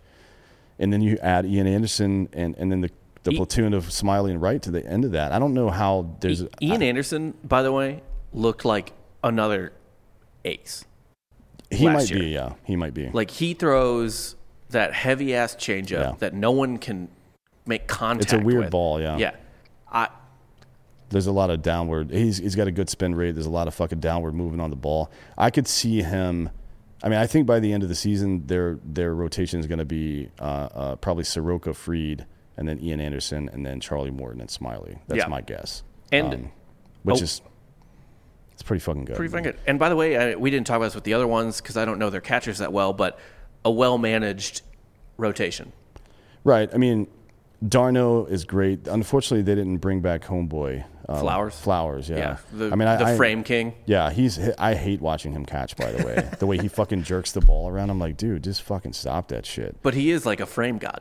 Like he, He's very good at it. Yeah. yeah. But Um, so, but so is, uh, and that's actually one of my favorite things about Anthopoulos is uh, he he grabs catchers who frame. William Contreras is one that does that pretty well too. Yeah. Uh, yeah. He's. But Travis d'Arnaud had a great season last year. We'll see if he repeats. But we're not talking about that. We're talking about pitching. And the last uh, team on here is the Mil- Milwaukee Brewers. That made no sense to me, but like you said, this is a third of the league, so Yeah. Uh, I mean, Brandon Woodruff is a pretty talented guy. He's a pretty talented guy. Corbin Burnes is a pretty talented guy, but we don't know. He, he was a relief pitcher again that, that was moved into the rotation, and he's still on that. On, if it works out, then that's a pretty good one two punch for sure. But I would say that probably puts them at six or seven. I still think the Padres are not as good as these guys. I think On the front end I- anyways. it's very weird to me. Like, dude, I know. Actually, no, I don't know why they that why they weren't on here. I think the Cardinals are a top seven rotation between Jack Flaherty, who's He potentially gas, a man. legitimate star. Yeah. Miles Mikolas had some good some flashes. I Mm. think he there's still potential there. He's only well, he's kind of old, but like whatever. Uh, Adam Wainwright and then uh, Carlos Martinez. Like those those guys are all. If if the Brewers are at ten, I don't know how the Cardinals aren't in consideration. Yeah, you would think. I mean, I, I would say the Cardinals are certainly ahead of the Brewers, uh, and you, they, they've got that kid, the South Korean kid that just came over. Well, he's not a kid; he's 32 years old, but he fucking he had a one 1.02 or 1.03 WHIP last year or something. You- I think Yeah. he led the league for people with uh, uh, uh, with more than oh he yeah with eight or more starts. Last year's whip, whip? was no bueno. It might have been the year before that. No, his WHIP from 2020 was 1.03 for Oh, 20 Kwang Hyun Kim. Yeah, 2020. Yeah, 2021 he was kind of shitty, but 2020 he uh, .67 whip. Yeah, Does he throw a gyro? uh, gyro. What the fuck is that? Gyro the, ball? the the Kenshin, not Kenshin, It was Kaiwa, uh, DK. Dice K. Mm, yeah, Yeah. yeah, no, no. But Wrong he- country. He does. Uh, he he strikes out two people every time he walks one. It's a small sample size, so we'll see. But and lefty. yeah, he's a lefty too. Yeah, uh, and he's again in that Central Division. I think the Cardinals are going to be more competitive than they should be because of some of these rotation guys, and uh, you know, having Wainwright, we'll see what he what he actually provides Yeah. but having somebody like that in your rotation, managing the attitudes and personalities and and all that of these young guys. Clearly, if you're in the major leagues, if you're a Jack Flaherty, for example, who's a very talented human being, the only thing that's going to stop you from being successful is injury or your own brain. You know what I mean? Right. So having a guy like Wainwright who came up in the Braves organization with some of the best pitching advice he could ever have gotten from Right. any group of pitchers of all time, and developed that into a great career, even though he's had some injury problems. Um, not one of the more athletically gifted. I mean, he's a big dude, but he didn't come out. He and earlier in his career threw pretty fast, but he kind of left that behind to learn how to pitch. You know what I mean? Yeah. If you can teach a guy like Jack Flaherty who does throw 100 miles per hour, 97, I think 97.3 or 4 is his average fastball during the season. That's fucking gas. If you can teach a guy like that to locate, and he's already got a sharp breaking ball, and and just te- teach him how to think, he could be a legit superstar in this league. Throwing to uh, a decent catcher too. Well, for how long we'll see. This is this might be the last year, but the yeah. point point being, for now, he's being managed by a Hall of Fame catcher as well. Yeah, yeah. I I really I agree with you. I think the the Cardinals could have been uh, certainly added into that. I mean, uh, uh, uh, Tampa Bay as well, even though they lost some people, and, and the and the fucking Twins, man. Uh, how, how those teams, the the Twins as a team had a fucking sub four ERA last year in the American League It's fucking weird. in a shitty ass division. I mean, usually that that is not how that works. Uh, maybe it's because they don't have any superstars. But they have Michael Pineda, Berrios, uh, uh, Kenta Maeda, and, and Jay Happ and Shoemaker. Those are all relatively well known pitchers that have pretty decent success every year. Obviously, they did last year, so I don't know why they they're not on the list either. it's And, a, and the Padres at one, I don't get that. that makes no fucking sense. I don't get that at all. Uh, you know, they don't even have like the Dodgers, Mets, and Yankees all have legitimate like Cy Young contenders. The Padres don't. Yes, not one. Like, right? there's unless something crazy happens, there's no way they have a fucking uh, Cy Young win- winner on the team. Anyways, uh, to wrap this episode up, um, there's a bunch of rule changes. The, the Major League Baseball isn't doing this over the last ten years or so. They changed some stuff in the minor leagues and let them see how it works. Yeah, experiment and then with it. see if it would work in the major leagues. So let's go through a couple of those Larger bases. to like. Like, so, why don't they just do a softball style for first base? Oh yeah, with the double. Yeah, Yeah, like uh, because it don't know. doesn't really happen It at doesn't- second or third. It doesn't affect any of the other things. So why why not just put the extra base for running? I mean, if your if your intent is to reduce collisions, and look, if you're trying to reduce collisions at second for a double play, then fuck you, So get out of the way. here's one thing they want, uh, or at least they say experts expect the distances between bases by increased size to have a modest impact on the success of stolen base attempts. So maybe they want more more stolen bases, which, to be fair, the game's more fun with running. Is there? I'd like to see the data on that. I mean, it's they want to go from a 15 inch square to an 18 inch square. Does uh, uh, another inch and a half on either side of the of the base make it? Are you really going to get there that much faster? There's some tight ones. I would guess it would there would be more successful, not less. Well, successful it'll be interesting to see that. You, you don't see a lot of stolen bases in the minor leagues, though, unless you have a guy like that. That was like Billy Hamilton, for example. Right. He couldn't do anything but that. Yeah. So they wanted to see how well he could do it to see if he would make it to the majors. By the way, he got cut today. Um, probably done in the major leagues because he you can't know, hit 200. He, he's the type of guy where you just let him float around the minor leagues, then bring him up for the playoffs. Yeah. To just let him fly, like or Jarrod like, Dyson. like Dave Roberts stealing that base. Yeah. You know what I mean? That was a big deal. Yeah. Although Dave Roberts was actually a really good player. Uh, some of the other stuff is defensive positioning. Bas- This is basically a shift ban. Right. Well, I mean, it is because they don't want the third baseman to go over to shortstop position and the shortstop to go into play the short field It- it's- softball it's, position. It's, I guess not a shift ban, a shift restriction. yeah. Like Which- they have to be on the dirt though, because a lot of Yeah. a lot of players, even not in a shift, play like Chase Utley used to do this all the time. He would start out on the grass, Yeah. and then walk his way in. So how how are they fucking determining? Well, this? dude. Well, here's the thing, though: is you see that, but then you see like this. I, I'm actually surprised you, you you don't remember the top of your head. This happens to Freddie Freeman all the time. He Oh, will yeah. smoke a ball, and then the second baseman is halfway into right field. yeah, he's playing short field. That's what it is. yeah, It's softball, right? It is Uh, softball. It's a, the yeah. rover. Yeah. Um, like whatever the fuck. MLB may require two infielders to be positioned entirely on each side of second base Yeah. in the second half of the Double A season. So, uh, in the first half, they're going to go with you have to all four of the guys have to be on the dirt or at least probably Yeah. close to it. I don't think they're going to bitch about what Utley used to do. But if you have a guy out in right center field, That's not allowed. that's yeah. not going to be allowed. Um, and then the second half of the season, you can't even pull your. Usually, what they do is leave the shortstop and shortstop would pull a third baseman, like Yeah. Justin Turner does this all the time, and he plays like right behind second base or somewhere thereabouts. They won't let that happen.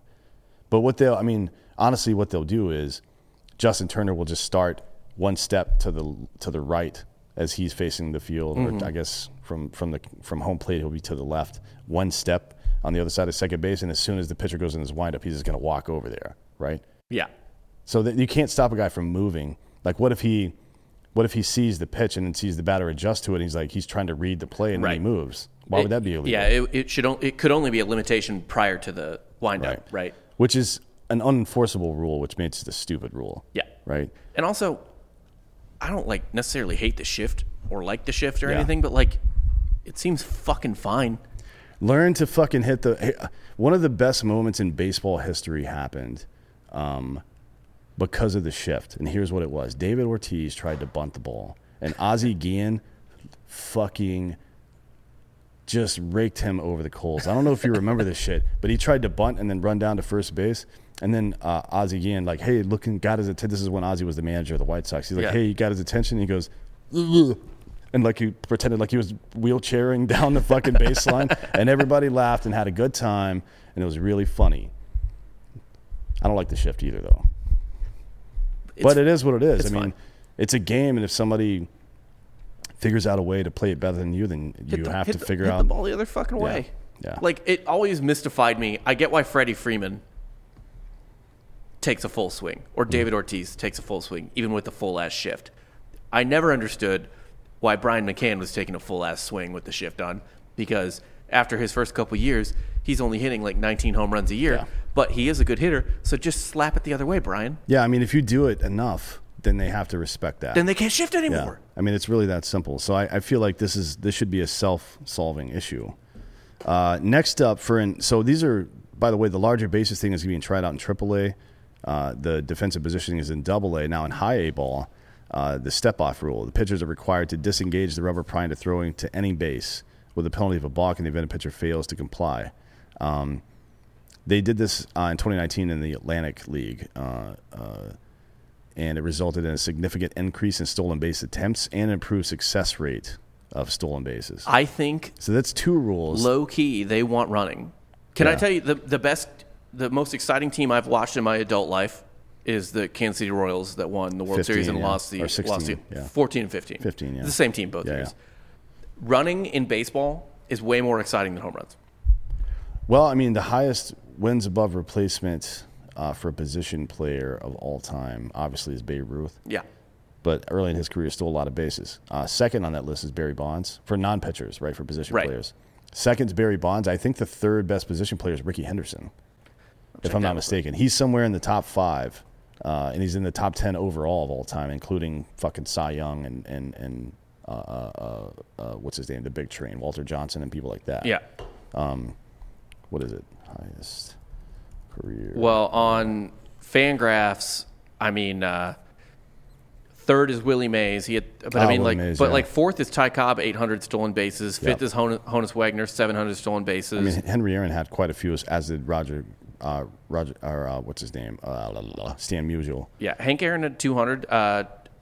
Uh, Rickey Henderson is is 17th Yeah, yeah. I was looking. 1400. I was looking if at a,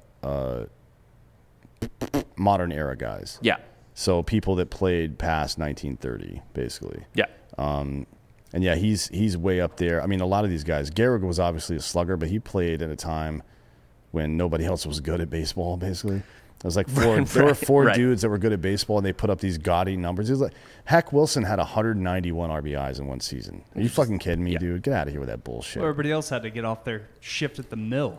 Yeah. Yeah. Well, they had to get off their shift at the mill, or they were uh, not allowed to play professional sports because of the color of their skin, right? So I, I don't- actually I have a theory about how if black people had played, uh, uh, we can get this in another episode because Mm. it's, it's a little bit. I think if black people had been playing when Babe Ruth was there, his rate stats were, would have been worse, but his uh, counting stats would have been better. his volume would have been way higher. Yeah. for sure.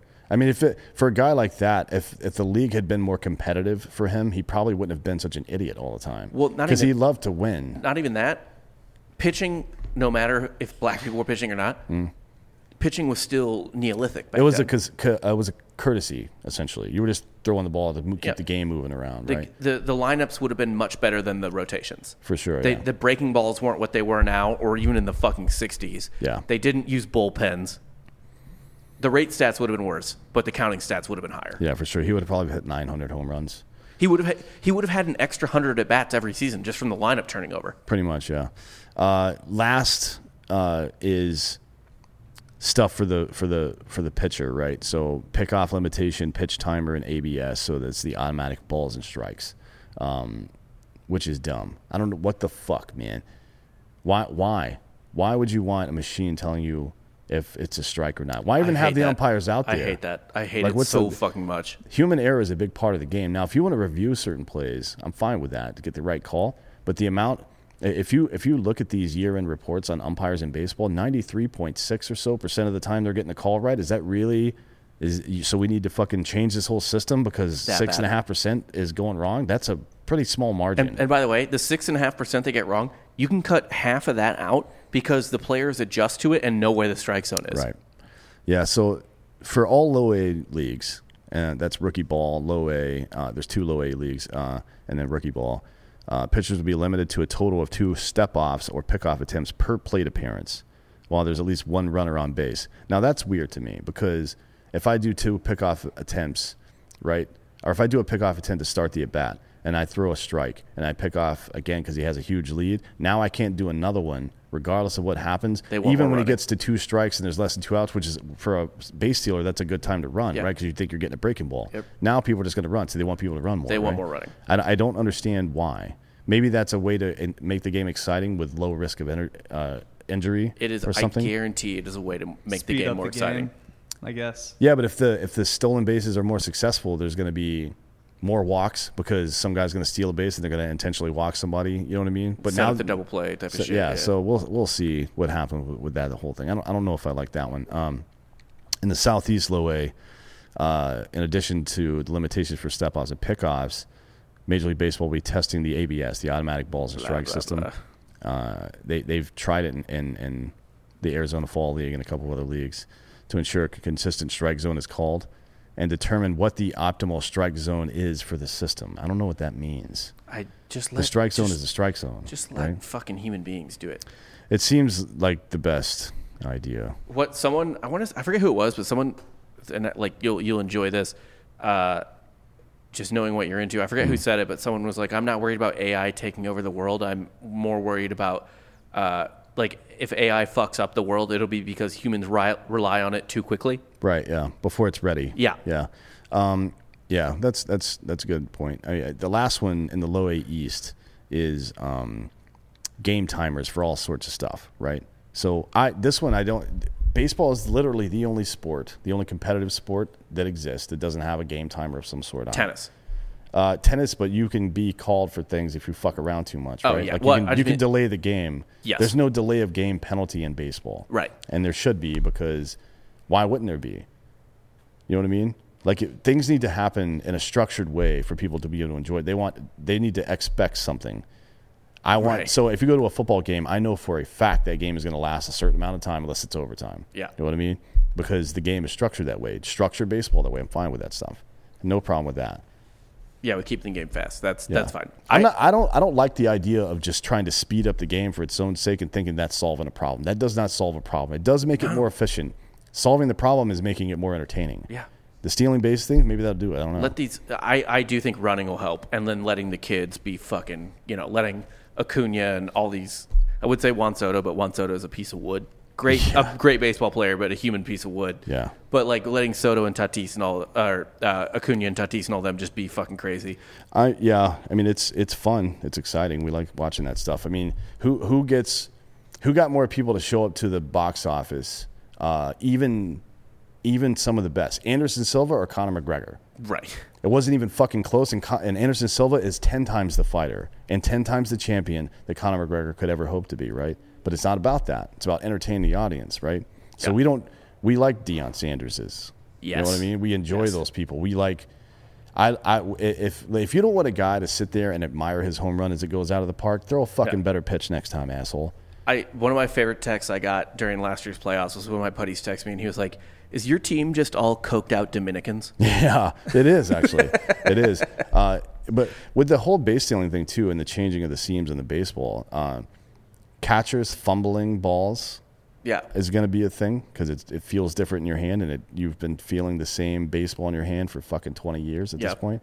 Uh, uh, it's the they're, the quickness from at which the ball will get from their hand to second base is going to be it's it maybe not dramat- dramatically, but it'll be measurably slower, right? Because wind resistance works that way. Yeah. Or if you if you think it works that way at 60 feet, it's certainly working that way at fucking uh, what is it, 120 from home Yes. plate to first base Yeah, yeah, or yeah. second base.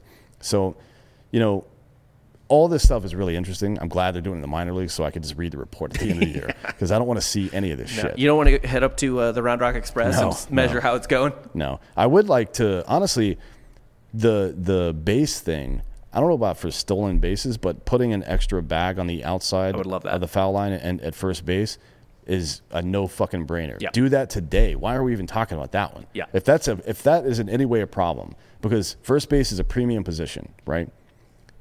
A lot of our fucking sluggers are at first base. Why risk their health over something that you could fix that easily? They're already made. They're at fucking Dick's right now. You can go buy one right now. God damn it. You don't even have to do anything. Anyways, we've uh, tortured you enough with our antics We for have one day. Yeah, we're out of here for today. Uh, like and subscribe to the Drinking Bros Sports uh, YouTube channel and on on all the uh, um, podcast platforms. Yeah. Obviously, that's how we get jacked up there. And uh, if you are not a part of the Drinking Bros Sports Facebook group yet, uh, get in there because we have announced that we are going to do fantasy baseball Yeah. leagues, uh, much in the same way we do the football ones, Mm-hmm. where there'll be X amount of leagues, and every winner of every league gets a dope prize. Um, we're also doing to give you an idea of how fucking badass these prizes are. We are doing a March Madness uh, bracket, uh, just that, and that's just one big one. That's not multiples, I believe. Um, we're doing a, a bracket challenge as well. So join that uh, group to get in on this. And the the prize for the bracket is a Allen Iverson Georgetown signed jersey, Right. Which is insane. Yeah, it's that's that's a dope one. Actually, kind of want that one. Uh, Ivan Huerta, have we given our World Series and MVP picks yet? No, we're gonna do a we're gonna do an MLB preview show later in spring training, right before the season starts. Yeah, pretty much like the week before, yeah. I would think, right? And yeah, yeah, probably the week before. Yeah, and then to your point about Anderson Silva bringing views, you can disagree all you want, but the top uh, UFC pay per view buys in history: UFC 246, McGregor versus Cerrone, 1.35 million. Uh, number two is McGregor versus Diaz, 1.3 million. Number four is Alvarez versus McGregor, 1.3 million. Number five, Aldo versus McGregor, 1.2 million. And nowhere on this list do you see Anderson Silva's name. So I am correct, and you are not. Not to say again, Anderson Silva is a way better fighter. Yeah. And more entertaining, in my opinion, because he actually knew what the fuck he was doing. I mean, Conor can lure people in with that left hand, and it's one of the most dangerous knockout blows in the history of the UFC for sure. So that, that's that you can't argue with that. But the talent of Anderson Silva is crazy. He just got a little too cocky and slow. I agree with all of this. rung. As a fight, fighting expert, I agree with all of this. Are you a fighting expert now? yeah. You're a white man. You're going home to water your lawn tonight. I guarantee you. No, you don't water, tomorrow, You maybe. don't water your lawn after dark. I don't know. I, I've I'm, I'm handling that Sunday shit for the bonus Sunday read here. I'm handling that on the weekend. Mm, yeah, that's that's true. Yeah, we're Yeah, yeah, yeah. All right. Well, uh, thanks for tuning in. Uh, if you haven't, again, go go sign up for the Drinker Bros Sports page and get, make sure if you get your name on the list for fantasy baseball. If you want to do that with us, uh, it'll be fun. We'll have some cool prizes, just like we do with the fantasy football stuff every year. Um, and we will we'll see you next week for sports. For Spurs.